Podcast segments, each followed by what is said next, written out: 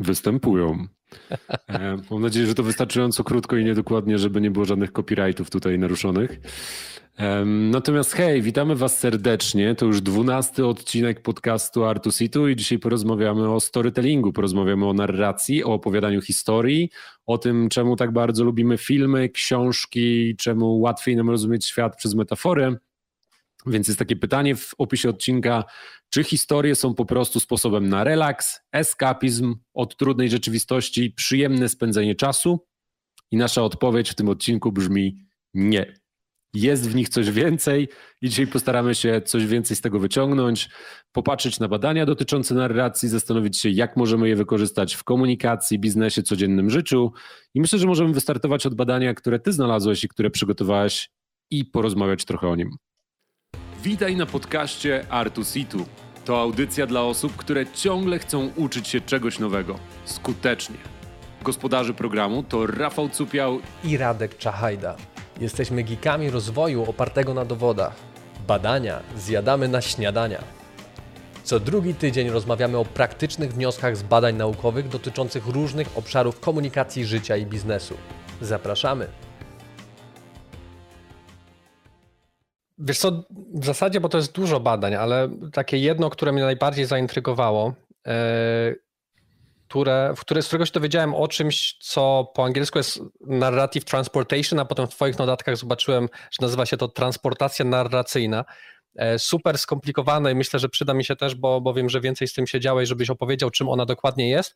Ja zrozumiałem, że to jest po prostu sytuacja, w której historia, którą oglądamy, którą wysłuchujemy, którą czytamy, wciąga nas tak bardzo, że wpadamy jakby właśnie transportujemy się do niej. Nie? I te badania, o których, e, o których mówisz, te, które mnie tak najmocniej dotknęły, to to, że jeżeli wpadamy w taki ciąg, wpadamy w taką sytuację, to może to zmienić nasze postawy. Wchodzimy tak głęboko w tą historię, że możemy właśnie wykorzystać, znaczy my jako edukatorzy możemy to, to zjawisko wykorzystać, żeby ludzi przekonać do jakiejś postawy, do zmiany postaw wobec czegoś, do, do przełamania oporu właśnie historią, nie? No i kurde myślę, wow, potężne, ale w praktyce ja często wychodzę z kina i chcę być jak Batman, chcę być jak, nie, wiesz, także to się pojawia e, i chciałbym trochę pogrzebać w tym, jak to się dzieje. Mhm. To najpierw może zaadresujmy termin, bo termin, który jest obok tego, tłumacząc na polski, to jest um, celowe zawieszenie niewiary, the willing, willingful dispension of disbelief, czyli narracja teraz, teraz narracja transportacyjna. Odwrotnie, transportacja narracyjna to jest zjawisko, w którym masz po prostu imersję w historii, czyli jesteś tak głęboko wciągnięty w historię, że przestajesz ją kwestionować logicznie, czyli przestajesz kwestionować, że to się nie dzieje naprawdę, tylko to są jakieś fotony na ekranie albo rzeczy, które się pojawiają w twojej głowie, kiedy czytasz obrazy, które pojawiają się w twojej głowie, kiedy czytasz książkę fabularną um, i reagujesz, masz reakcje fizjologiczne, rzeczywiście jakbyś był w historii, masz podobne reakcje fizjologiczne do tych, które wyobrażasz sobie, że ma bohater. Jest taka ciekawa anegdota dotycząca e, transportacji narracyjnej, że gdy puszczano pierwsze filmy i ten klasyczny pierwszy film to jest pociąg wjeżdżający na stację, to jest taki po prostu czarno-biały film, który trwa nawet chyba niecałą minutę, pociąg wjeżdża na stację, no to jest ta, jest ta anegdota, że ludzie uciekali z kina, bo zobaczyli ten pociąg po prostu od razu gdzieś pobiegli na bok, schowali się za krzesłami um, i możemy się z nich śmiać i możemy ho, ho, ho, nie wiedzieli co to film, ale jeżeli spojrzymy sobie na nagrania na przykład na horrorach, z drugiej strony e, rzutu na publiczność, to widzimy, jak ludzie się chowają za, chowają za popcornem, gdzieś łapią kogoś za rękę i przeżywają te emocje, jakby one naprawdę się pojawiały. No to jest e, też mega, bo gdzieś wokół tej transportacji znalazłem takie badania, gdzie badali ludzi w czasie Jamesa Bonda w, e, w kinie i okazało się, że ludzie przeżywali te same emocje co James Bond. Korzystali wtedy w tych badaniach, korzystali z e, miary EEG, e tego jak, jak reaguje nasz mózg, jakie fale e, wydziela. No i jeżeli James Bond był zestresowany, to i widownia była zestresowana. Jeżeli James Bond był taki naładowany energią, to i widownia, nie? że właśnie tutaj gdzieś mi się od razu pojawiła, zapaliła lampka, że to może być narzędzie w historiach, że jeżeli chcemy nie wiem, opowiadam o badaniach po raz setny, to zamiast mówić, no i tutaj widzicie y, korelację na takim i takim poziomie, zamiast tego mogę powiedzieć, no i Karola, naszego HR-owca to wkurza, e, że tak się dzieje i e, i wtedy, jak powiem, że go to wkurza, to jest szansa, że moi e, słuchacze też się wkurzą, bo też są jak Karol w podobnej sytuacji, ale nie wkurzyłyby ich cyferki, nie? że wkurzy ich to, mhm. że to mhm. wkurzyło kogoś innego. Coś takiego. Ciekawe, zastanawiam się, czy tak faktycznie działa. Mhm. E, jest zestaw badań do tej transportacji narracyjnej. W niektórych badaniach wykorzystywano też e, reakcję. E, reakcję galwaniczną skóry, czyli potliwość mhm. skóry, ile masz elektrostatyki. Brano próbki śliny, żeby sprawdzić poziom kortyzolu i poziom oksytocyny, brano próbki krwi, nawet Paul Zak prowadził takie badania i rzeczywiście w sytuacji, w której mamy bohatera, z którym jesteśmy w stanie się identyfikować, to naturalnie szybko wklejamy się w historię i zaczynamy próbować zrozumieć świat przez pryzmat jego oczu, czyli próbujemy być w jego butach. Nie robimy tego świadomie, to jest automatyczny mechanizm. E, odczuwamy emocje, które wyobrażamy sobie, żeby on odczuwał. Jeżeli się zatnie w rękę, to nawet ośrodki bólu się zapalają w mózgu. Też były takie badania. E, w momencie, w którym on skacze z dachu, mamy podniesiony poziom kortyzolu. Jeżeli udało mu się pokonać tego przeciwnika i gdzieś tam wygrać, to spada poziom kortyzolu, mamy podniesiony poziom serotoniny.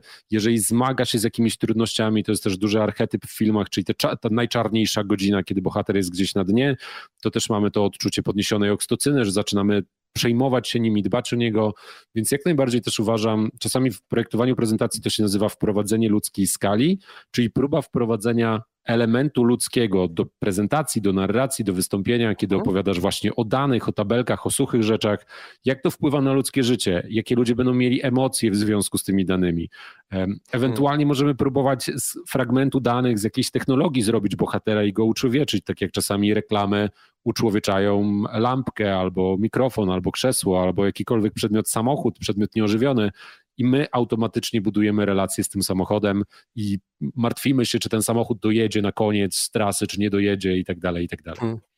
Skojarzyło mi się e, jakiś czas temu, jak opowiadałem o jakichś badaniach, e, chyba na konferencji tej HR 2022, jak mówiłem o motywacji takiej, w sensie podejściu do motywacji, w którym mocno personalizujemy i próbujemy zrozumieć każdego z pracowników, czego on potrzebuje tak na takim głębokim poziomie, to właśnie tam mówiłem o tym, że w konsekwencji tak naprawdę o co chodzi w zastosowaniu tego, to to, że kiedy ty będziesz już na emeryturze, bujał się gdzieś tam na krześle i będziesz chciał zagrać z kimś w brydża, to będziesz miał sporą grupę przyjaciół właśnie z firmy, z którymi w tego brydża będziesz mógł, e, czy mogła zagrać, nie? że tak naprawdę wszystko się sprowadza do tego, że tworzymy prawdziwe relacje wewnątrz e, firmy przez to, że próbujemy się wysłuchać i zrozumieć.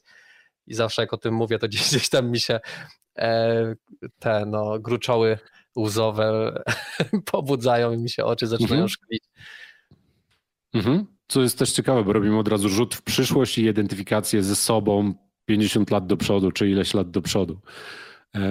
Patrząc sobie na różne analizy dotyczące tego, takie różne teorie dotyczące po co narracja wyewoluowała, jedna z mocnych teorii ewolucyjnych jest takie, że jedną z głównych funkcji narracji było nawigowanie świata społecznego, czyli było na przykład plotkowanie, opowiadanie historii, kto z kim, dlaczego, na kogo warto, na kogo trzeba uważać, z kim warto zbudować relacje, komu lepiej, komu lepiej nie wchodzić w drogę.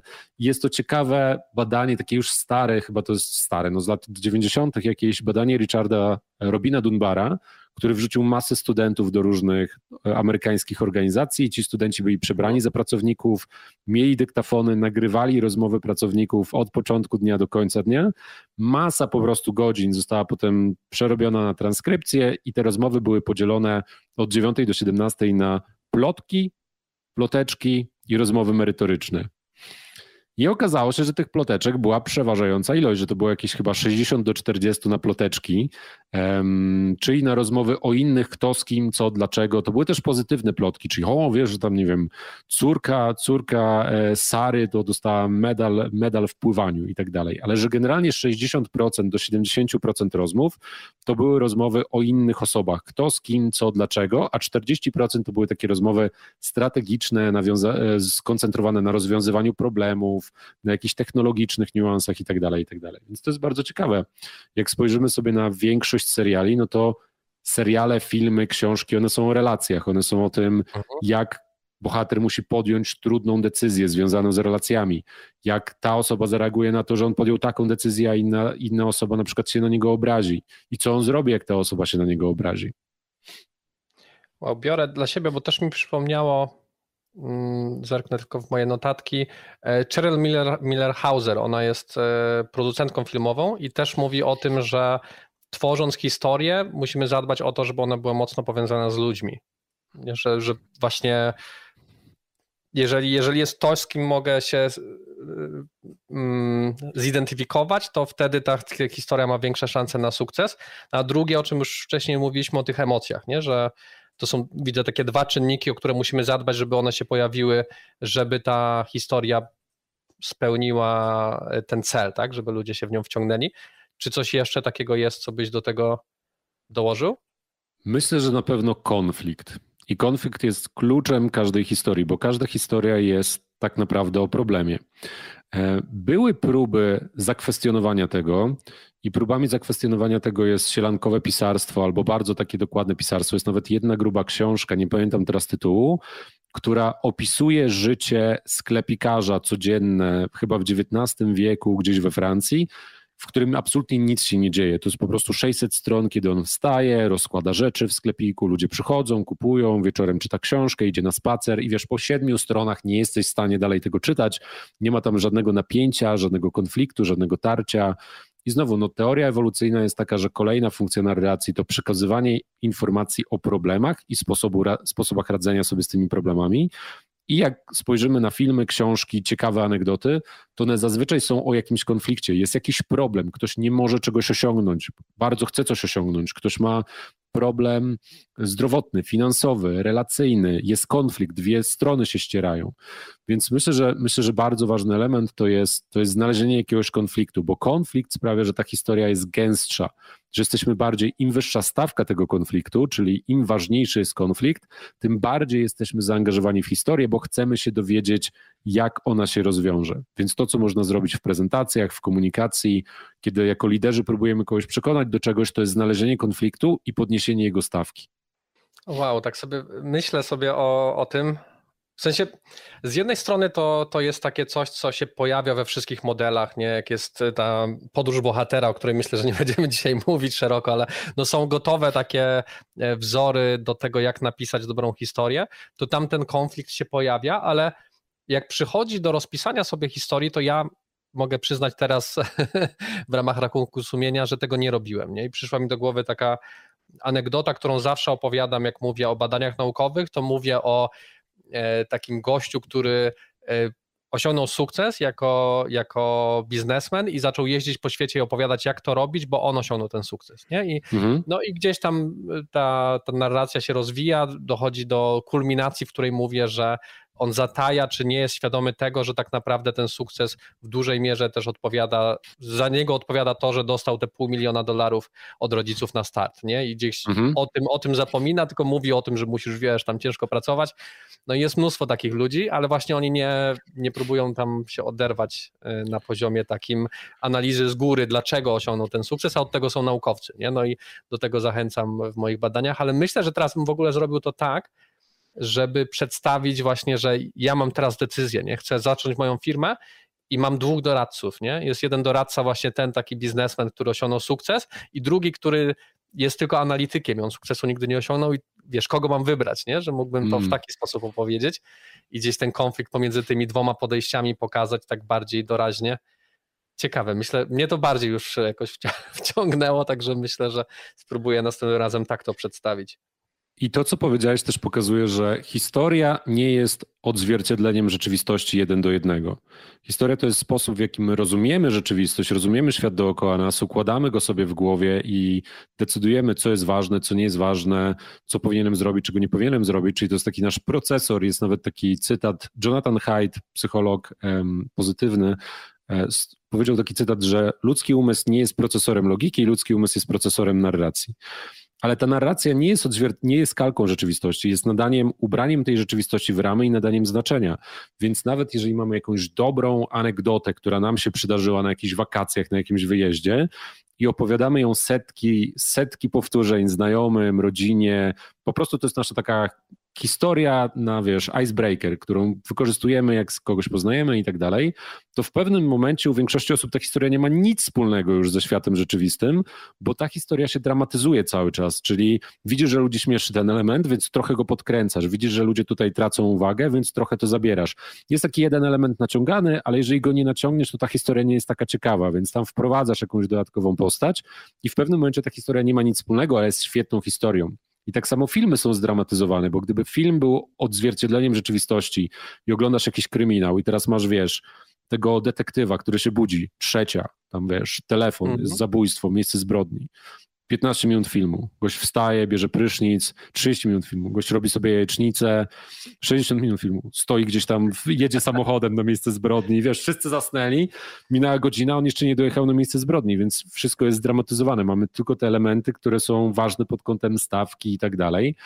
E, I ten przykład, który podałeś, to jest trochę zawsze zakłamujemy rzeczywistość. Pytanie, czy robimy to etycznie i po co to robimy, tak? Bo ten przykład tego biznesmena wyciągnął element, który zmniejszyłby motywacyjną siłę historii, że on dostał tam 50 milionów, czy 500 milionów, czy ileś milionów dolarów na początku na start i gdyby dodał ten element na starcie, to trochę zmniejsza stawkę tego, hej, od zera do bohatera, tak? W sensie jesteś w stanie tylko determinacją coś osiągnąć i historia ma zupełnie inne znaczenie w tej sytuacji. Hmm.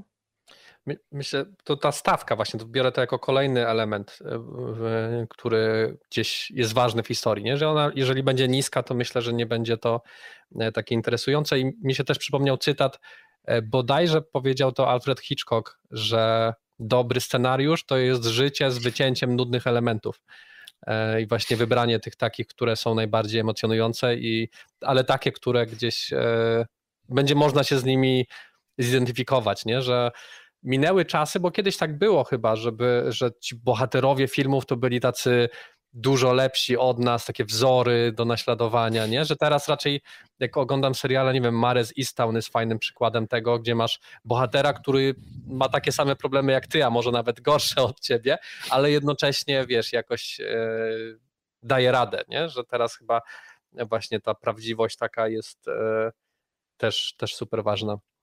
Mhm. I to zataczamy kółko do dwóch rzeczy. Pierwsza rzecz z tym, co powiedziałeś z Hitchcockiem, to też jest sposób, w jaki pamiętamy dzień. Jeżeli masz dzień, w którym niewiele się dzieje, piszesz, wiesz, piszesz sobie na przykład jakieś, jakieś teksty, coś robisz, coś czytasz i ktoś zadzwoni do ciebie i masz jakąś kłótnię, jest jakiś konflikt, no to jest jedyna rzecz, którą tak naprawdę zapamiętasz z tego dnia, która jest istotniejsza. I to też jest jedyna rzecz, którą byś opowiedział komuś, jak ci minął dzień. Tak, a, czytałem, pisałem, ale zadzwonił Jurek i Jurek chciał to, ale ja chciałem to w ogóle, skąd on w ogóle wymyślił, że coś takiego mogę mu zaoferować? I masz moment dramy i to jest rzecz, którą też opowiadasz. I to jest naprawdę coś takiego, zadzwonił do ciebie z taką rzeczą, jak on śmiał. I mamy coś, co jest godne historii, ale 5 godzin czytałem opisy, opi nie wiem, robiłem wpisy na LinkedIna, albo 5 godzin czytałem sobie książkę, nie jest czymś, co jest naprawdę 5 godzin czytałeś książkę, jak ty wysiedziałeś tyle czasu. A, i, to, I to myślę, że jest w ogóle konsekwencją tego jest to, że w relacjach społecznych zakładamy, że inni mają ciekawsze życie od nas, nie? No bo się spotykamy tak. raz na miesiąc, co tam u ciebie? A, wiesz, teraz pracuję nad tym, nad tym, coś tam. Byłem na wczasach, robiłem to i to. Myślę, kurde, ja pierdzielę, ja dzisiaj ten, nic nie Super ciekawe. Tak, no i tak samo social media działają przecież, że masz, wiesz, opowiadasz historie, które mają podniesione stawki, mają jakiś określony pryzmat narracyjny i robisz po prostu film o sobie, w którym ty jesteś bohaterem.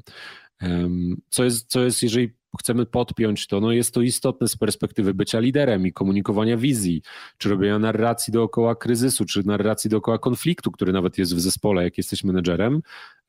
No i całe pytanie tutaj rozbija się o etykę, tak? Po co to robisz? W sensie, jeżeli korzystasz z tej narracji, żeby zakłamać ludziom rzeczywistość, czy żeby naprawić to, co się dzieje, albo pokazać im jakąś taką, takie przeramowanie robić, pokazać im bardziej zasobną perspektywę na to, że jest konflikt, nie? Mhm. Wow. E, masz jeszcze jakiś czynnik, taki, który byś dołożył do tego? Mamy stawka, konflikt, emocje i jakiś bohater, człowiek, który jest gdzieś e, w centrum tej historii? Czy coś jeszcze takiego, co może pomóc ludziom wejść w nią tak głęboko? Czyli konflikt bym połączył ze stawką, bo stawka jest związana z konfliktem. I, I stawka to są trzy elementy. Czyli jeden element to jest, jak duża jest nagroda, czyli co bohater może uzyskać, jeżeli uda mu się pokonać problem. Stawka mhm. to jest jak duże jest ryzyko, czyli jakie będą konsekwencje negatywne, jeżeli przegra. Jeżeli podnosimy to w trakcie prezentacji albo historii, to zaczynamy być coraz bardziej zaangażowani, bo okazuje się, że dużo więcej jest na szali. Wydawało się, że to jest mały problemik, ale nagle całe królestwo jest na szali i w ogóle wszyscy zostaną zjedzeni przez smoka, jeżeli nasz bohater drewnianym mieczem gdzieś tam go nie pokona. No i do stawki jeszcze wchodzi, do stawki jeszcze wchodzi poziom trudności, czyli presja czasowa. Okazuje się, że to trzeba zrobić dosłownie na jutro albo na wczoraj. Okazuje się, że to jest super trudne, że on ma pokonać tego smoka, ale on nigdy nawet jaszczurki nie pokonał i nie wie, jak walczyć mieczem, więc im ciężej jest do wysokiej stawki, tym bardziej jesteśmy zaangażowani pod tytułem, co tutaj się stanie, jaka będzie rezolucja. Drugi to elementy społeczne i tutaj bym wrzucił emocje, tak jak powiedziałeś, czyli to porusza nasze emocje, no bo martwimy się o bohatera albo cieszymy się razem z bohaterem. A trzecia rzecz to bym dał taką bardzo fizyczną rzecz, czyli, czyli szczególnie w mówionych, no bo filmy, filmy to pokazują, ale w książkach, w opowiadanych narracjach to jest, to jest ruch, czyli to, że że narracja też jest teoria, że wyewoluowała do opowiadania o świecie fizycznym, czy jak czasem mówię, rzucania ciężkimi przedmiotami, chowania się za ciężkimi przedmiotami, wspinania się na ciężkie przedmioty, więc im bardziej jesteś w stanie zaangażować opowiadając zmysły, na przykład robiąc analogię do fizycznych rzeczy, tak, że to jest tak jakbyś próbował, nie wiem, kubek wcisnąć do koperty, czy coś takiego. Wszystkie odniesienia do świata fizycznego od razu sprawiają, że prezentacja jest gęstsza i rozumiemy to mhm. naturalnie. Więc to się przejawia w takich analogiach, porównaniach, anegdotach, gdzie jest dużo ruchu, ale również w metaforach, które są związane z ruchem. Nawet bliski przyjaciel to nie jest ktoś, kto stoi 15 centymetrów nas przez całe życie, tylko to jest próba poprzez przestrzeń określenia emocji, tak? Ciężki projekt. To nie jest tak, że potrzebujesz 12 typa, żeby go gdzieś tam podnieść z podłogi. To jest znowu określenie świata fizycznego na coś abstrakcyjnego. Więc ruch, ruch świat mhm. fizyczny, elementy, elementy angażujące zmysły. Zastanawiam się, czy, byśmy, czy podjąłbyś się takiego wyzwania, jakbyśmy wzięli jakiś abstrakcyjny, czy nie abstrakcyjny całkiem, ale jakieś takie wyzwanie, do którego przydałaby się historia i gdybyśmy spróbowali tą historię, wiesz, jak, jak każdy z tych elementów e, przekazać w takiej historii. I, I powód, dla którego bym chciał, żebyśmy coś takiego zrobili, to to, co Don Miller napisał w swojej książce Storybrand i myślę, że to jest dużo w tym prawdy. On powiedział, że e, niech zerknę, żeby to było jak najbardziej adekwatne. Nie rozwiązujesz obiektywnych problemów swoich klientów, tylko ich problemy emocjonalne. No i cała książka Story Brand jest o tym, jak pokazać historię Twojego klienta, który e, przez kontakt z Twoją marką e, osiągnie to, na czym mu zależy i uniknie właśnie, wiesz, tego, co, co mu grozi, jeżeli z tego nie skorzysta, nie? I, I, myślę, że kurde, jest to tak prawdziwe, jeżeli chodzi o to, w jaki sposób kupujemy, e, że chyba całą książkę, tak jak wiesz, no jest to narzędzie jak każde inne, ale myślę, że to, to zdanie biorę z niego jako coś, o czym trzeba po prostu pamiętać, prowadząc firmę e, i dbać o to, żeby, żeby ludzie, wiesz, rozumieli na poziomie takim narracyjnym, co ty masz im do zaoferowania, dlaczego ich życie będzie lepsze, no i właśnie, tylko jak to robić w praktyce, nie? Bo wiedziałem o tym wszystkim, ale moje historie są słabe. E, mamy, mamy, pytanie, mamy pytanie na czacie. Story Brand, jeszcze raz jaka książka? Tak, to jest, autora? E, to jest e, Donald Miller i książka właśnie ma tytuł Story Brand. Fajna jest, króciutka, wiesz, takie typ, biznesowa książka, która nie rozwleka się gdzieś tam na, e, na anegdoty, tylko konkretnie to i to zrób, to ci zadziała. Da się, ja ją przeczytałem w jeden dzień i sobie porobiłem notatki z tego, jak to się przekłada na jedną moją stronę i myślę, i teraz robię tak, że jak pracuję nad czymś nowym, to wracam do niej, żeby nie zapomnieć o tych rzeczach, które tam e, opisał. I tam są czasem konkretne porady typu e, zadbaj o to, że masz jakieś hasło takie, to żeby ono się pojawiło kilka razy na twojej stronie internetowej, nie? Że nie mhm typu, no jak robiliśmy książ do, do, do książki Game Thinking w praktyce, to nie, że kup teraz, tylko wiesz, zacznij swoją przygodę z grami czy coś, nie, że mm -hmm. po co tak naprawdę ktoś ma korzystać z twoich usług, no i żeby to się pojawiło gdzieś tam w kilku miejscach e, na stronie przykładowo, nie, także całkiem, mm -hmm. całkiem fajna taka pod względem tego, jak mówić historię swojej marki, ale właśnie tam nie odkryłem do końca tego sedna, nie? że trochę jednak Donald Miller tam przekuwa okej, okay, to już wiesz, że to ci jest potrzebne, to teraz kup mój kurs i dowiesz się więcej, a ja jestem pazerny i chciałbym, żebyś ty mi to powiedział, jak to robić, żeby nie kupować tego kursu. E, to jest to, co powiedziałeś, to jest główna zasada i storytellingu w brandingu, ale też w pitchingu, kiedy próbujesz zrobić prezentację i sprzedać jakąś ideę. Czyli to jest różnica trochę pomiędzy, hej, to jest pyszna kawa, ta kawa jest, e, ma tam cztery ziarenka na pięć, jeżeli chodzi o gorzkość, ma tyle i tyle, jeżeli chodzi o aromat, czyli masz, masz cechy i korzyści, cechy i korzyści, cechy i korzyści. Kontra narracyjne podejście to jest w dzisiejszych czasach, w których każda sekunda ma znaczenie i masz niewiele czasu dla siebie, możesz złapać trzy minuty, w których możesz wypić kawę, zastanowić się nad swoim dniem, złapać głęboki oddech. Chcesz, żeby te trzy minuty były jak najbardziej jakościowe. Skoro wiesz, że potem jest, jest pociąg rzeczy do ogarnięcia i będziesz w tym pociągu, aż pójdziesz spać, aż do wieczora. Więc esencjonalne jest to, jaki smak, jaki aromat będzie towarzyszył tym trzem minutom, kiedy patrzysz za okno i szykujesz się na to pole walki, które jest przed tobą. Więc to jest narracyjne podejście, tak masz emocje, masz te, odnosisz się do tych wszystkich, rzeczywiście tysiąc rzeczy. Ja muszę dzisiaj zrobić, mam tylko pięć minut, żeby napić się kawy, żeby sobie odetchnąć, posłuchać sobie jazzu, muzyczki, a potem po prostu muszę jechać z tym wszystkim, kontra hej, to jest smaczna kawa, to jest smaczniejsza kawa od innych kaw. Ta kawa dostała 7 na 8 w tym, w tym rankingu, była pierwszą kawą w tym rankingu i siódmą kawą w tym rankingu i ty mówisz, dobra, no fajnie, kawa. Okej, okay, no, tam, tam masz 6, tam masz 7 na 8, a tutaj masz narrację. Ty, I to, ta narracja też tworzy tożsamość, tak? Ty jesteś bohaterem, który teraz będzie walczył z masą zadań i przed tymi zadaniami masz moment wytchnienia, i kluczowe jest to, żeby się dobrze nastawić na cały dzień. Więc nie możesz wypić kawy, która będzie kwaśna, która sprawi, że się teraz skrzywisz i będziesz miał zły start dnia, bo start dnia, stawka jest wysoka.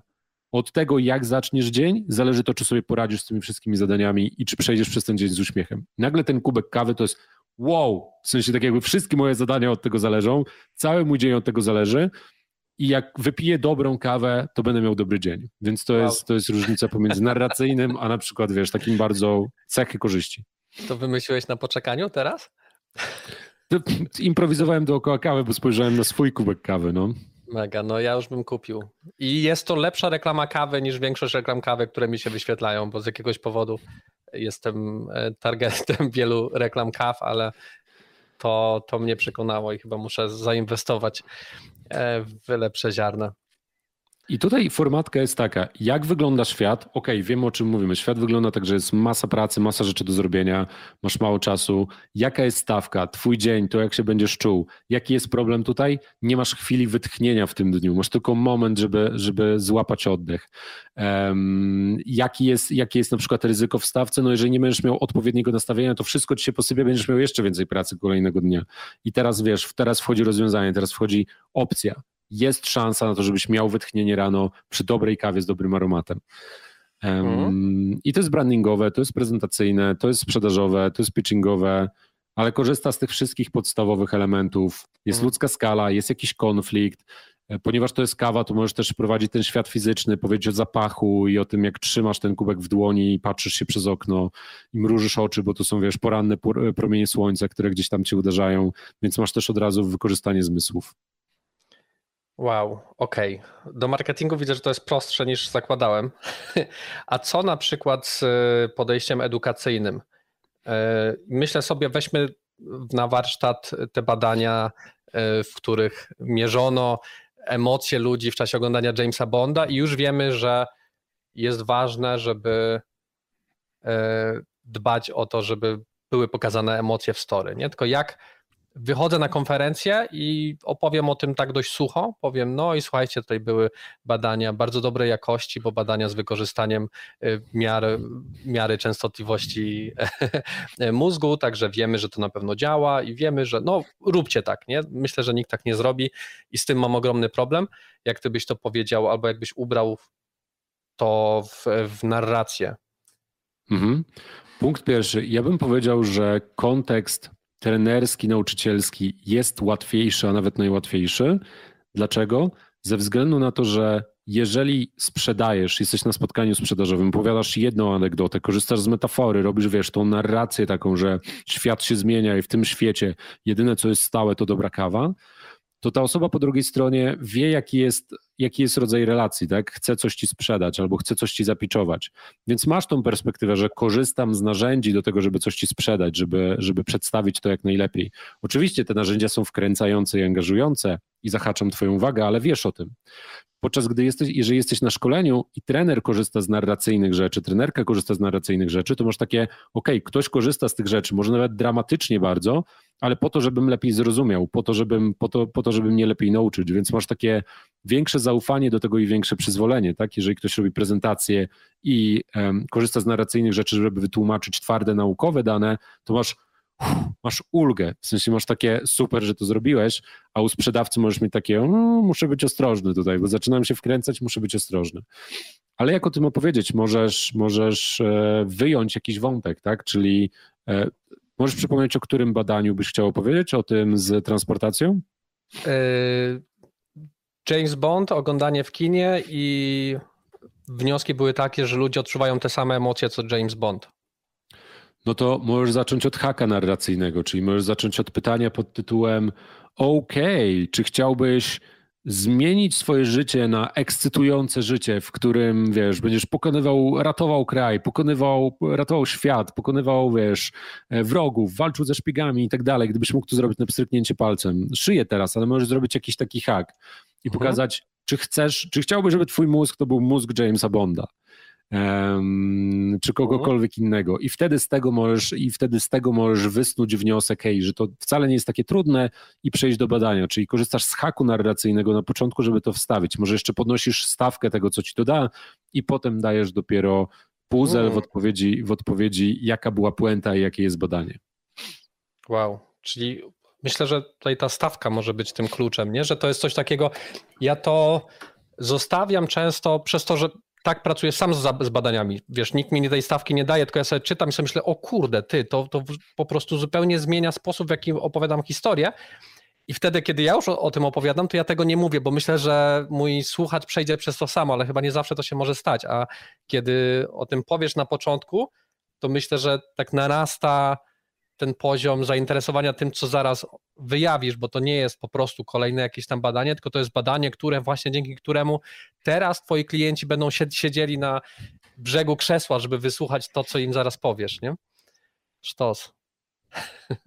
Tak, tak, tak, ale ja widzę, że niektóre badania są pisane narracyjnie. Nawet e, czytałem w tym tygodniu badanie, które gdzieś parafrazuję, bo nie pamiętam dokładnie tytułu, ale podtytuł był chyba kiedy wolimy, żeby nam wydłubać oko, niż dostać, niż żebyśmy dostali koszyk jabłek, czy coś takiego. W sensie, że masz, że masz jakiś hak narracyjny. Masz co? W sensie o co chodzi? Zaczynasz o tym czytać i to akurat było badanie o tym, kiedy ludzie w grupie wolą coś stracić, jeżeli dzięki temu inna grupa straci więcej i będziemy lepszy od, lepsi od nich, czyli ten taki dynamika statusowa grup, niż gdyby mieli dostać koszyk jabłek, a ta druga grupa miałaby dostać dwa koszyki jabłek. Że ludzie wolą oddać coś, co mają, byleby w relacji wyjść lepiej od drugiej grupy, ale masz ciekawy, zahaczający tytuł i masz takie, co? Wiesz, tytuł też jest e, fizyczny, namacalny, bo masz stratę oka i masz koszyk jabłek, który możesz dostać, więc masz taki świat pierwotny, fizyczny, a nie jakiś abstrakcyjny, wiesz, mm. procesy, procesy relatywno-statusowe w grupach dążących do ekwilibrium i tak dalej, i tak dalej, nie?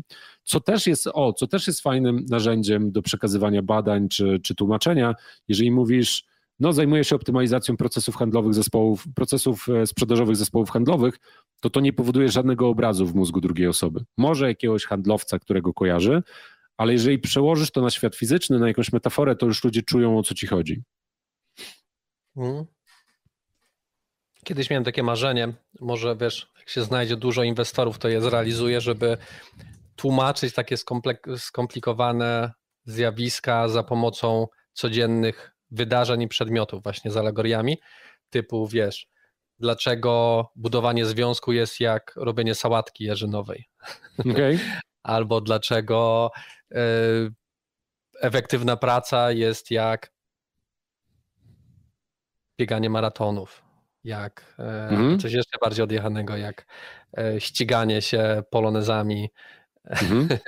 po, po pustkowiach w czasie, kiedy wiesz, paliwo jest główną walutą i tak dalej. Mega.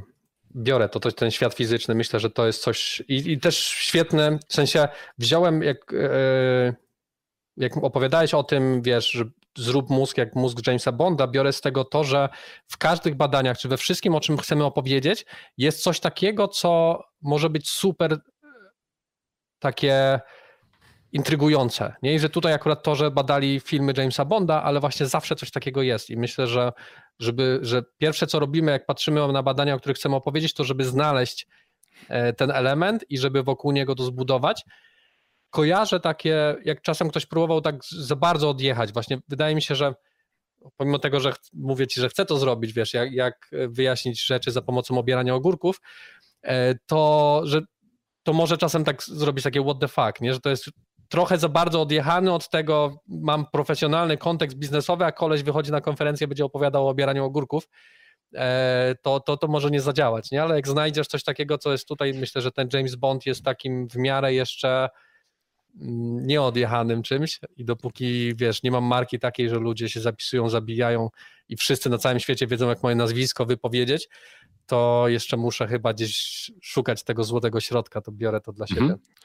Natomiast tu, tutaj mam dwie rzeczy. Pierwsza rzecz, świetnym przykładem tego, oczywiście można za bardzo odjechać i to też zależy od formatu konferencji czy formatu kontekstu, w którym jesteś.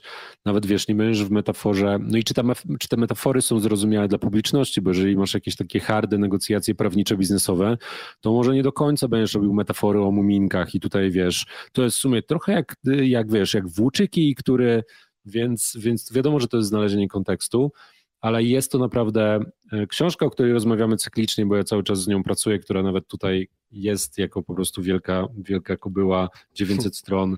E, Robert Sapolski, um, zachowuj się, behave. Masz każda strona z jednej strony to jest bardzo dużo często trudnej biologii, i nawet wiesz, neuronauki, endokronologii, takich rzeczy, ale pamiętam większość rzeczy ze względu na to, że jest anegdota z anegdotą, ciekawostka z ciekawostką i są jeszcze jego przypisy z jakimiś dziwnymi jego wpadkami z życia akademickiego, czy jak żył tam z bonobo i szympansami i prowadził badania. Więc na przykład teraz czytałem, teraz czytałem o swoi kontraobcy, czemu mózg dzieli na, dzieli na nas i na innych jak, jak robi to błyskawicznie po powierzchownych rzeczach. I zaczyna się ten rozdział od tego, no zanim byłem prymatologiem, jak byłem dzieciakiem, to 12 razy widziałem pierwszą planetę małp z 1968. Jest taka ciekawostka z planu filmowego i zachwycałem się tam, wiesz, e, kiczowatymi strojami. Jest ciekawostka z planu filmowego. Okazuje się, że aktorzy grający szympansy i grający goryle praktycznie automatycznie zaczęli jeść posiłki i spędzać czas w osobnych grupach. I on zaczyna, i zaczyna od tego rozdział i masz rozdział o twardym mm. działaniu oksytocyny na grupy, ale masz po prostu na każdej stronie takie, takie ciekawostki. Na tej samej stronie zaczyna o teście nieświadomych uprzedzeń i jak to działa, że błyskawicznie ciężko, jeżeli masz uprzedzenia wobec innej, na przykład innego koloru skóry, grupy etnicznej, to ciężej ci połączyć przedstawiciela tej grupy z pozytywnym słowem, ale tłumaczy to na trollach i mówi, ok, czyli jeżeli, wiesz, jeżeli masz połączyć trolla z przedsiębiorczym, to trochę dłużej ci zajmie kliknięcie guzika, więc wszystko jest na rzeczach, które są od razu do tworzenia i myślę, że to jest hmm. sztuka, jeżeli chodzi o przekazywanie wiedzy. Mhm. Mega. Znowu kolejna rzecz gdzieś do, do wdrożenia. E, zerknąłem sobie na opis naszego odcinka i zobaczyłem takie coś, co myślę, że też może być super trudne. E, jak wykorzystywać ten storytelling w przywództwie. I wiesz, omówiliśmy trochę ten kontekst marketingowy, kontekst e, prowadzenia wystąpień czy prowadzenia szkoleń, ale ja jako menedżer kiedy nie chcę po prostu wychodzić i robić takich speechy e, do moich, wiesz, motywacyjnych do mojego zespołu. Słuchajcie, musimy trzymać się razem, jak ten okręt, y, jak Magellan, który po prostu przez największe y, burze przechodził, nie wiedząc w ogóle, w którą stronę płynąć. Myślę, że dużo osób będzie miało opór z czymś takim. I pytanie, czy w takim razie wtedy historie są dla nich, czy, czy nie? Jak na, to, jak na to patrzysz, czy jak pracujesz z menedżerami storytellingowo, to jak oni mogą z tym e, pracować? Bo mm, to jest taki, to co powiedziałeś, to jest storytelling przez duże S, czyli bardziej dramatyczny, jak Magellan i odniesienie się do takich, wiesz, górnolotnych narracji, ale możesz korzystać po prostu z anegdot, czyli jeżeli chcesz przekazać ludziom, to też jest to, to też jest funkcja plotki, bo plotkowanie tak patrząc sobie ewolucyjnie, to nie oznacza tylko obgadywanie kogoś dyskredytacji, to jest po prostu rozmawianie o innych, o ich życiu, o ich relacjach i tak dalej. Więc e, pytanie jest takie, jeżeli chcesz zbudować fajną kulturę w zespole, o czym ludzie plotkują, w sensie czy plotkują o, ale on tam, wiesz, udało mu się gdzieś tam oszukać na liczbach i dzięki temu, czy nie wiem, czegoś nie zrobić, on jest świetny, robi mało pracy, a tak naprawdę szybko wszystko domyka, bo umie gdzieś tam zachachmęcić, czy ludzie na przykład plotkują o tym, wow, jestem pod wrażeniem Oli, ona ma taką spójność, klient, klient generalnie tutaj, nie wiem, wydarł się na nią, ona, ona stabilnie odpowiedziała, trzymała się swoich zasad, więc jeżeli jesteśmy w stanie jako menedżer znaleźć ciekawe anegdoty, w których był konflikt, coś było na szali, i, i było jakieś zmaganie, ale jednocześnie ktoś zachował się w super optymalny sposób albo pokazał wartości, które są dla ciebie ważne, reagując na klienta, reagując na kryzys, pomagając koledze, koleżance po godzinach coś domknąć, co się wysypało, to możesz korzystać z anegdot, w sensie i to jest tak, jak normalnie rozmawiamy z ludziom, opowiadamy sobie o tym, co się stało, możesz mieć spotkanie z zespołem, powiedzieć, hej, w ogóle chciałbym podzielić się z wami sytuacją z zeszłego miesiąca albo tygodnia, opowiedzieć tą historię, tak jak normalnie byś opowiedział znajomym, co się spotka, znalazło w pracy, ale ludzie identyfikują się z tą Olą, z jej zmaganiami i uczą się, wow, to jest świetny sposób na rozwiązanie konfliktu. Hmm. Zastanawiam się. Że, widzę, że dalej widzę ten, że nawet w takiej historii gdzieś może być ten opór, zwłaszcza jeżeli to jest historia o kimś, kto na przykład jest na tym spotkaniu, to myślę, że to może być trudne, nie? że mi by było chyba łatwiej opowiadać o zmyślonej postaci albo o postaci, wiesz, gdzieś tam z mojego dawnego, e, z innej firmy, że miałem taką sytuację, zwłaszcza jak, bo tak sobie myślę, że jako menedżerowie właśnie możemy korzystać z historii, a zwłaszcza z tej e, transportacji narracyjnej, jeżeli byśmy chcieli, żeby ludzie robili trochę rzeczy inaczej, typu, mhm. nie wiem, nie chcą przychodzić na spotkania, nie chcą się wdzwaniać z kamerkami, nie chcą co, co tam jeszcze ludzie mogą nie chcieć w zespole? No wiele, albo nie chcą dawać sobie feedbacku, nie, nie chcą e, albo nie chcą tego feedbacku udzielać, nie chcą prosić o pomoc i tak dalej. Myślę, że tutaj, jeżeli byśmy opowiedzieli dobrą historię z tym związaną, to moglibyśmy część ludzi przekonać bardziej niż słuchajcie od teraz albo e, będziecie prosili o pomoc, albo będzie trzeba porozmawiać o tym mhm. na naszej naj, najbliższej one-on-one, najbliższym, nie? Mhm. No i możemy to robić albo aspiracyjnie, więc zgadzam się z tym. Wtedy możesz wykorzystać potencjalną historię, czyli potencjalna historia to jest albo historia na temat sytuacji, która jest realistyczna, może się zdarzyć, czyli mówisz, OK, wyobraźmy sobie, słuchajcie, chciałbym coś wam wyjaśnić, ale chyba łatwiej będzie mi na anegdocie.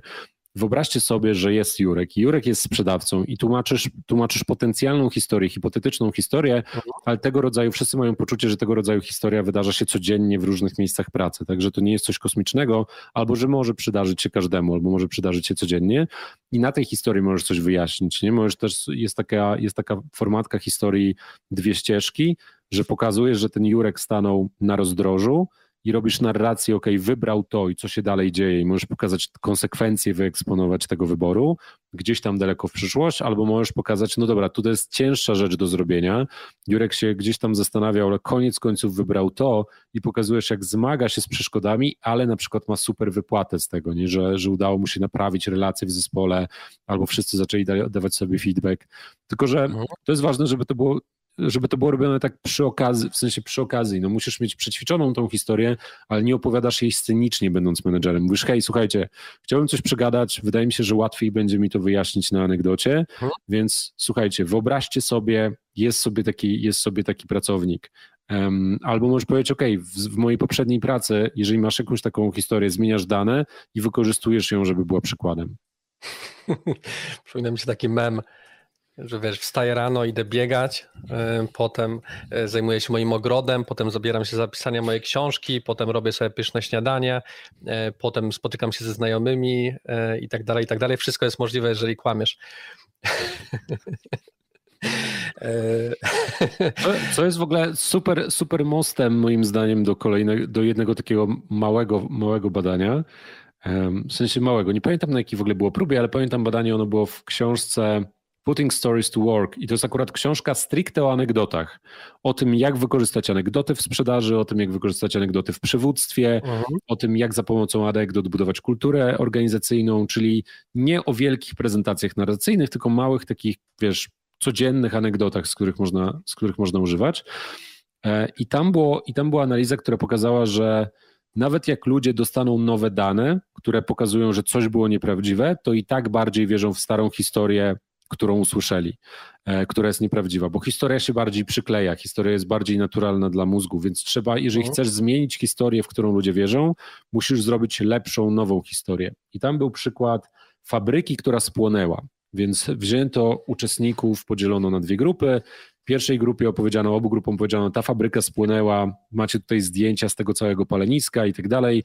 W pierwszej grupie opowiedziano, słuchajcie, no fabryka spłonęła i opowiedziano historię, historię że znaleziono, znaleziono przeciętą, przecięte ogrodzenie, jakieś tam kombinerki czy sekator, który to przeciął i były jakieś tam rękawiczki czy coś i był wyważony gdzieś zamek, więc ktoś podpalił, taka jest narracja, a drugie to była narracja tego, że po prostu a nie, przepraszam, obie grupy dostały, obie grupy dostały tą narrację.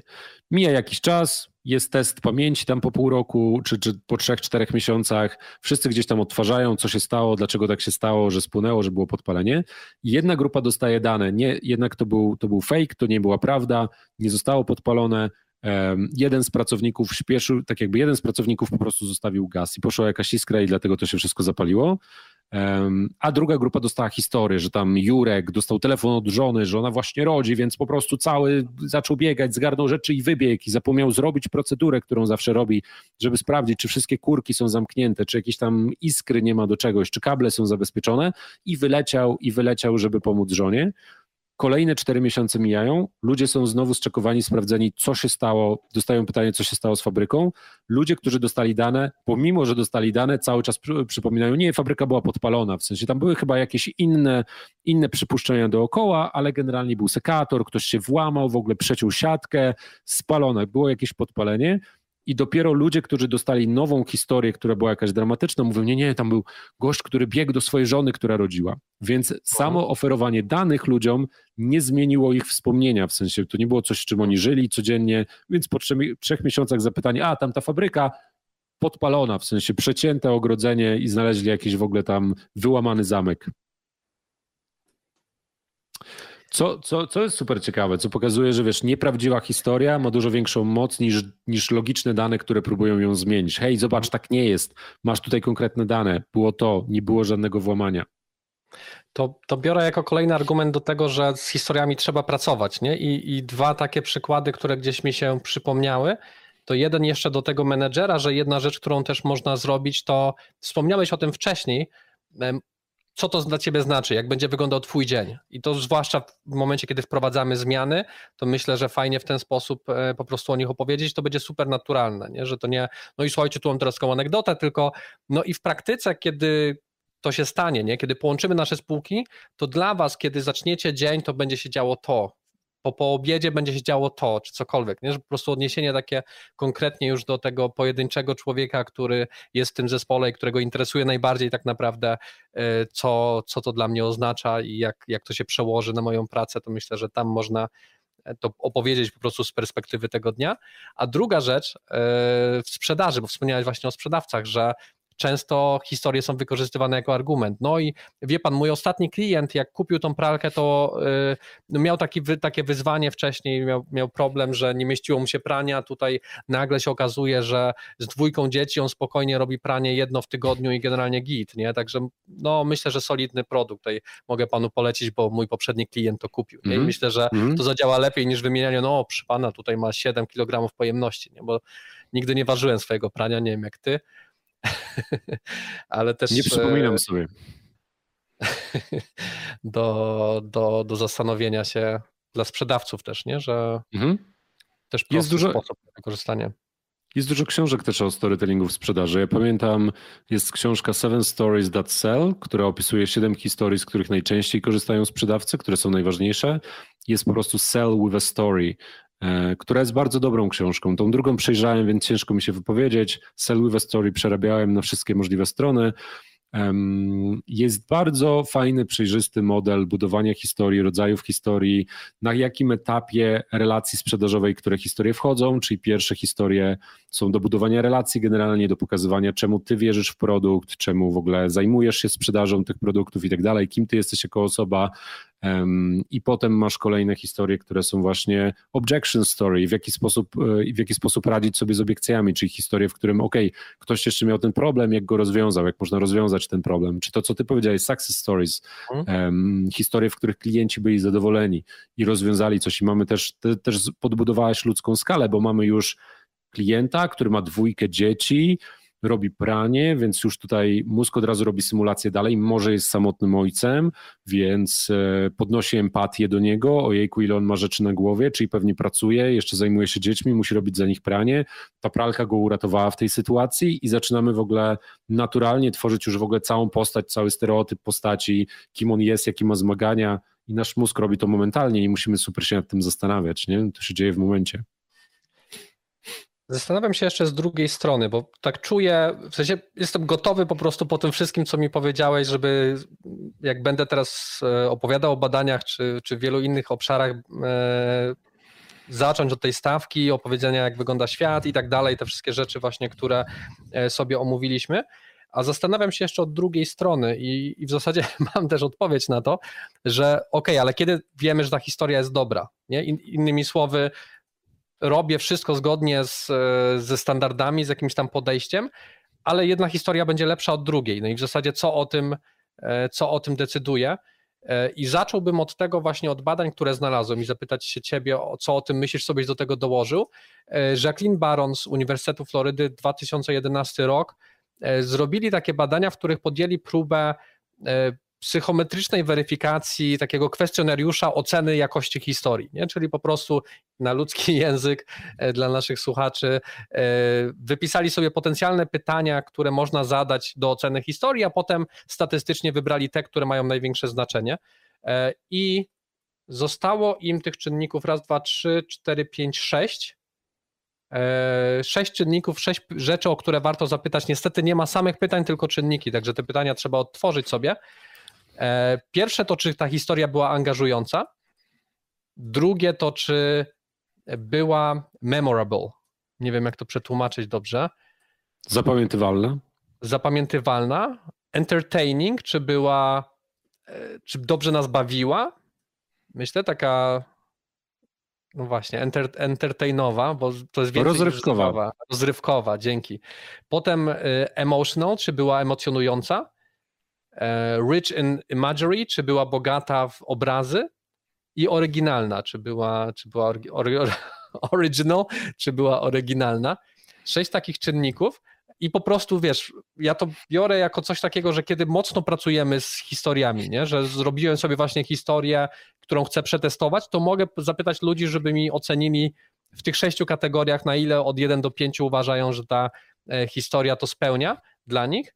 E, no i z czasem, wiesz, mogę sobie porównywać moje historie, które gdzieś zapadły, e, wypadły lepiej, zwłaszcza, no nie wiem, krótkie TEDy takie, na których w zasadzie opowiadam tylko historię, to zapytać ludzi, co myślą o tych czynnikach, nie? Czy, e, czy, czy ona spełnia kryterium, że była dla nich angażująca, zapamiętywalna, rozrywkowa, emocjonująca, bogata w obrazy i oryginalna.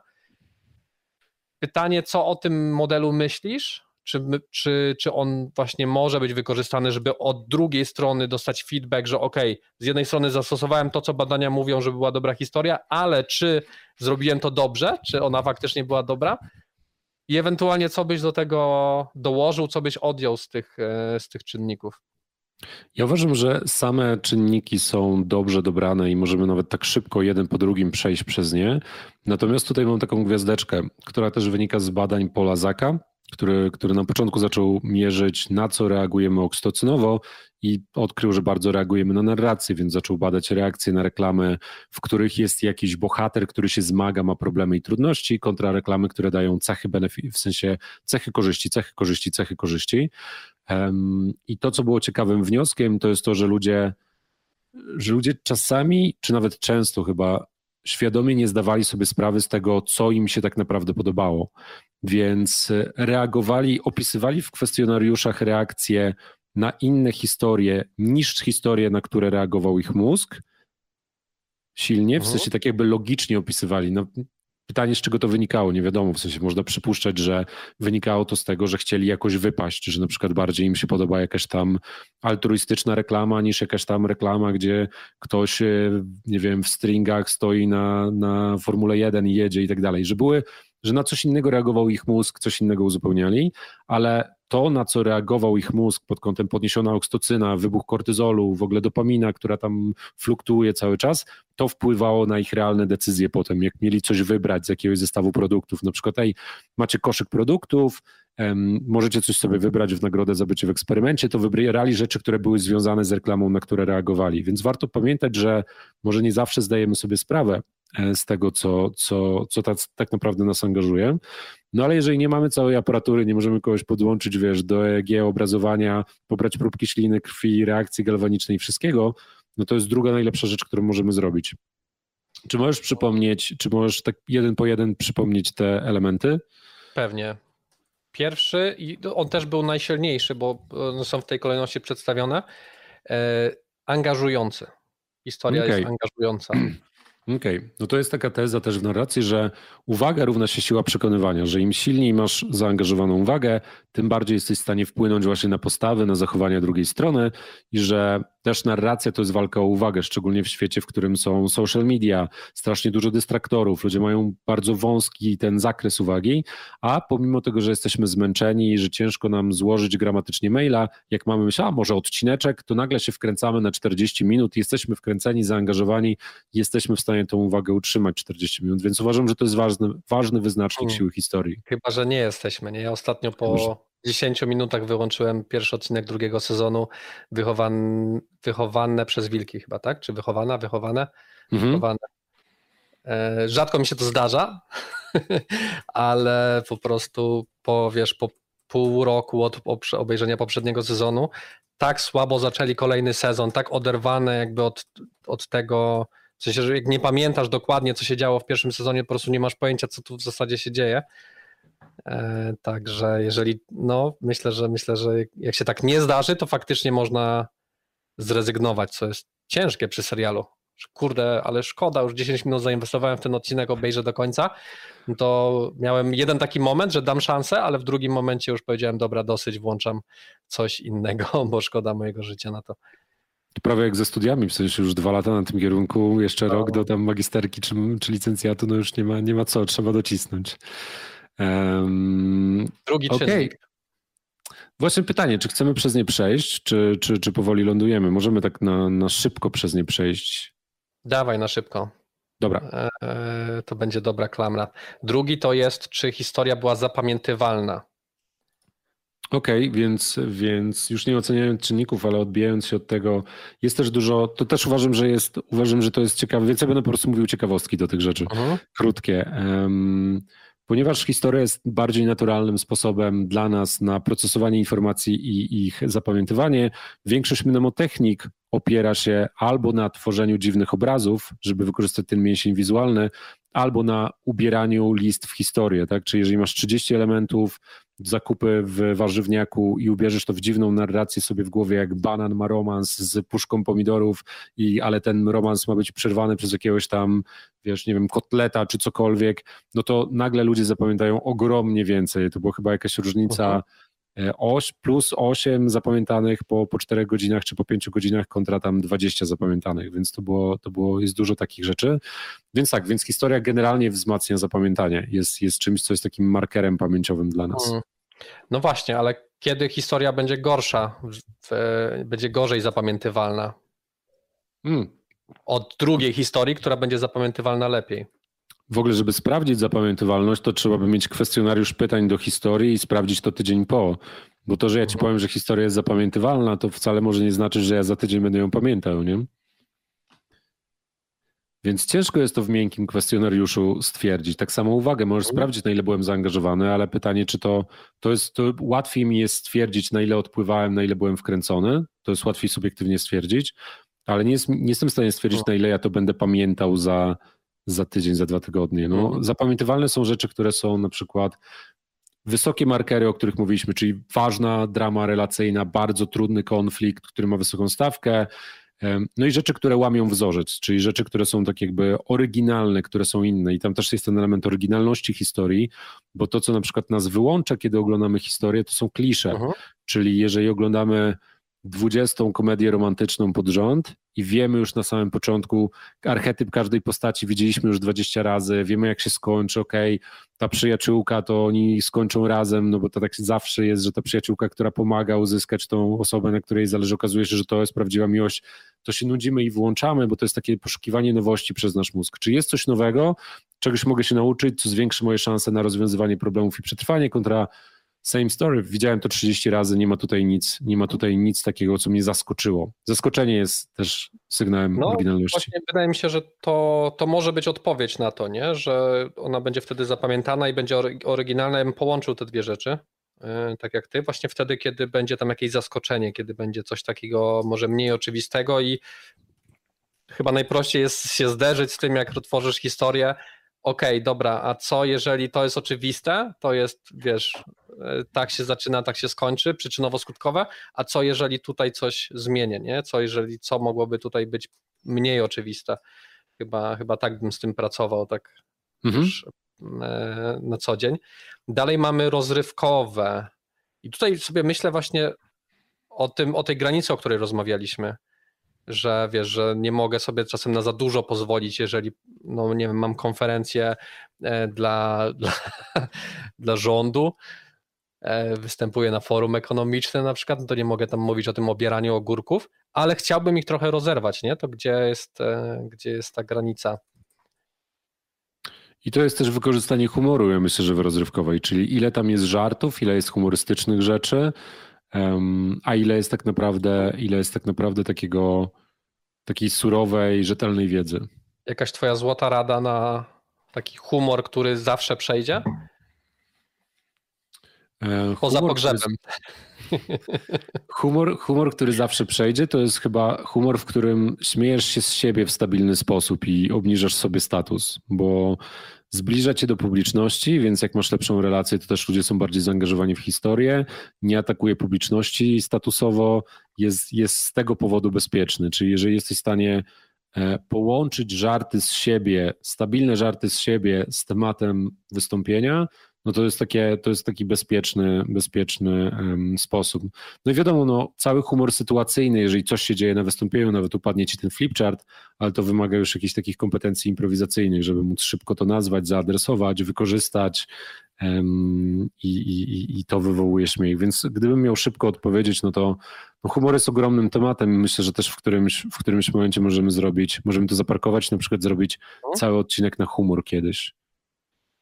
Brzmi dobrze. E, I mamy jeszcze dwa czynniki, które w zasadzie omówiliśmy najmocniej. E, jeden, znaczy pierwszy z nich najmocniej, bo emocja, o tym mówiliśmy bardzo dużo na początku, e, i bogactwo obrazu. Mhm. Czyli jeżeli chodzi o emocje, to to jest mocno powiązane z naszym poprzednim podcastem, czyli tym, jak bardzo decyzje mają podłoże emocjonalne jak często podejmujemy decyzje i małe, i duże pod wpływem tego tonu emocjonalnego, który mamy w danej chwili, czy nawet jakiegoś takiego przyjemnego skojarzenia z rzeczą, którą wybieramy, a nie, nie dokładnie matematycznych obliczeń. I to jest powód, dla którego narracja będzie bardziej perswazyjna często niż retoryczna mowa, bo opowiadając historię, wpływasz na emocje, poruszasz emocje związane z tematem Twojej historii czy tematem Twojego wystąpienia, w związku z czym te osoby budują ten ton emocjonalny i potem mogą wybrać coś, bo mają przyjemne skojarzenia z danym produktem albo z negatywne skojarzenia z danym sposobem rozwiązywania problemów, więc wpływając na emocje, wpływasz na decyzje i na postawy. I ilość obrazów tak jak rozmawialiśmy wcześniej, im więcej, to już może jest to takie stare badanie z, z neurobiologii. W dużym uproszczeniu, jeżeli słuchasz bardzo retorycznej, suchej mowy typu optymalizacja procesów handlowych zespołów sprzedażowych, to głównie angażujesz dwa ośrodki związane z procesowaniem języka, ośrodek Wernickiego i ośrodek Broki, które są związane z, wyłapuję język, który rozumiem, co znaczy ten język ale jeżeli opowiadasz metafory, korzystasz z języka, który angażuje zmysły, to nagle zapalają się też obszary kory zmysłowej, czyli tak jakbyś naprawdę czuł zapachy, czy jakbyś naprawdę czuł, czy jakbyś naprawdę widział obrazy, jakbyś naprawdę słyszał jakąś tam muzykę w tle, więc ja bym dorzucił, że nie tylko obrazy, ale generalnie zmysły. Czyli jeżeli, mhm. jeżeli na przykład, wiesz, wykorzystasz metafory, że coś jest jak papier ścierny, no to możesz mieć obraz papieru ściernego, ale możesz mieć to tak, jakbyś przyjechał dłonią po papierze ściernym, to masz takie, aż ktoś się może wzdrygnąć, mhm. nie? Albo jeżeli powiesz, no i to był, i to wywołało dźwięk, dla mnie to było jakby ktoś paznokciami przyjechał po tablicy i są ludzie, którzy po prostu momentalnie gdzieś tam się, gdzieś tam się wzdrygną, bo od razu mają wspomnienie tego dźwięku, tego który jest, wiesz, jak drapisz pazurami po, po tablicy. Ja do tego polecam e, poczytać e, Carlosa Ruiza Zafona e, książki, który jest mistrzem tego tekstem przekazywania właśnie całego spektrum zmysłów w swoich książkach jest po prostu, wiesz, tam nie ma po prostu, że wchodzisz do pokoju i było jasno, nie? Tam, tam w promykach światła unosiły się drobinki kurzu i wiesz, i gdzieś tam przebłyski pojawiały się na, na, świece, na błyszczących obiektach e, w pokoju i tak dalej, nie? I po prostu wchodzisz w to, czujesz to, co widzi, co widzi autor, czego znaczy bohater, czego doświadcza. E, może tradycyjnie, jakiś ostatni bicik taki na koniec, jak masz. E, hmm. Ja mam jakiś tam jeden drobny taki, który na pewno jeszcze myślę, że fajnie domknie. Dla mnie jest to fascynujące, jak bardzo narracyjni jesteśmy, więc nie mam żadnego takiego super praktycznego albo super twardego bitu, ale to, że jeżeli sobie spojrzymy na, nasz codzienny, na naszą codzienną rzeczywistość, to oczywiście czytamy książki, oglądamy filmy, oglądamy seriale, ale piosenki mają formę narracji, często piosenki opowiadają historię, procesy sądowe ubieramy w narrację, wydarzenia sportowe ubieramy w narrację, gdzie jest konflikt i zmaganie, jest jakaś historia dookoła. Jak mamy mecze bokserskie, to jest w ogóle całe story i drama robiona dookoła tych bokserów, żeby podkręcić stawkę tego wydarzenia. Nasze sny często są narracyjne, chociaż rządzą się trochę innymi prawami niż taka klasyczna struktura narracyjna, ale są odtwarzaniem jakiejś historii, opowiadaniem jakiejś historii, więc kiedyś, kiedyś usłyszałem taką tezę, że nie jesteśmy homo sapiens, tylko jesteśmy homo fictus, że jesteśmy człowiekiem fikcyjnym, który to nie jest tak, że my myślimy, my głównie opowiadamy sobie historię. Mm. Nawet jak spotykamy się ze znajomymi, to wymieniamy się często historię za historię i opowiadamy sobie anegdoty. Więc to jest dla mnie super fascynujące, jak bardzo zanurzeni w tej historii jesteśmy. Hmm, homo fictus, wow, mega zanotuję sobie, żeby o tym pamiętać. E, ja mam super twardą rzecz, ale to wtedy nam podbije, wiesz, że podcast od pierwszej minuty do ostatniej jest naładowany fajnymi badaniami. E, wspominałem Ci przed e, nagraniem Dawid Pizzi z Wielkiej Brytanii. W 2007 roku prowadzili badania, kiedy jeszcze raczkowało machine learning, uczenie maszynowe i właśnie zrobili badania, w których analizowali język powieści pod względem nacechowania emocjonalnego, czyli to, w których momentach w powieści są używane słowa, które kojarzą się z daną emocją, z radością, ze złością, e, ze smutkiem i tak dalej. I spróbowali stworzyć model, który to rozłoży gdzieś tam na osi od początku powieści do końca, żeby określić, jak często w czasie powieści bawi się e, właśnie emocjami. I coś takiego, co mi tam kliknęło ale też trochę przypomniało takie dawne badania dotyczące marketingu, że właśnie tym lepsze były te reklamy, nie te, które po prostu wzbudziły emocje, ale te, w czasie których, wiesz, 30-sekundowy spot y, z tego y, amerykańskiego Super Bowlu w którym w trakcie tej, tej, tej, bardzo krótkiej imersji jesteś w stanie doświadczyć kilku emocji w czasie. Nie? I dla mnie taką praktyką, której jeszcze nie zrobiłem, ale myślę, że spróbuję po tym, e, po tym odcinku, to to, żeby w czasie, kiedy opowiadasz historię, to dosłownie sobie rozpisać. Tu chcę kogoś rozbawić, tu chcę go wkurzyć, tu chcę go e, znowu rozbawić, a tutaj na koniec chcę, żeby wszedł taki refleksyjny ton, e, nostalgiczny. I teraz co mogę zrobić, żeby takie emocje wywołać? I, I wiesz, i masz receptę na to, jak zrobić historię, która będzie, będzie wciągała, nie? A właśnie zaczęło się od tego, że analizowali, jak powieści nami się bawią. No bo się nami bawią, nie? Naszymi emocjami, grają na naszych emocjach i dlatego je kochamy, czy powieści, czy, e, czy seriale, czy filmy. Jeżeli by tego tam nie było, byśmy chyba w ogóle nie, nie chodzili do kin. Mhm. Super. To jest w punkt, to jest, to jest dobra technika projektowania prezentacji i mapowania jej, tak samo jak się mapuje, ok, gdzie będzie interakcja, gdzie zadam pytanie publiczności, gdzie spróbuję zaangażować kogoś w wypowiedź, tak samo możemy nakładać sobie filtry. Dobra, tutaj ich rozśmieszę, tutaj ich zasmucę, tutaj trochę zbuduję taką irytację, tutaj dam ulgę na tą irytację, bo pokażę, że jest rozwiązanie, czyli robię taki roller coaster, przeprowadzę ich przez podróż emocjonalną, w której zbuduję, tak jakby postaram się wpłynąć na ich postawę i przekonać do, mojego, do mojej perspektywy na świat. Zobaczymy, co się stanie, jak to zrobię. no to co, wylądowaliśmy, chyba wylądowaliśmy. Chcesz zamknąć? Bardzo Ci dziękuję. Bardzo dziękuję również Tobie i dziękujemy Wam za to, że byliście z nami. Mieliśmy pytania od publiczności, więc zachęcamy zawsze, żebyście byli zadawali i żebyście byli na żywo. Więc dzięki wielkie Hubercie za pytanie. Dzięki, że, dzięki wszystkim, którzy słuchali nas na żywo, ale też dziękujemy wszystkim, którzy słuchali nas biegając, gotując, sprzątając, będąc na spacerze, leżąc i patrząc na sufit, e, grając w bierki, głaszcząc kota, czymkolwiek się zajmujecie, słuchając podcastów. E, I co? Do zobaczenia w kolejnym w takim razie. Do zobaczenia, dzięki. Wielkie dzięki za wysłuchanie tego odcinka podcastu Artusitu. Znajdź nas na Facebooku, LinkedInie lub YouTubie, żeby w kolejnej audycji już wziąć udział na żywo. Subskrybuj nas na Spotify, iTunes lub gdziekolwiek słuchasz podcastów. Do usłyszenia.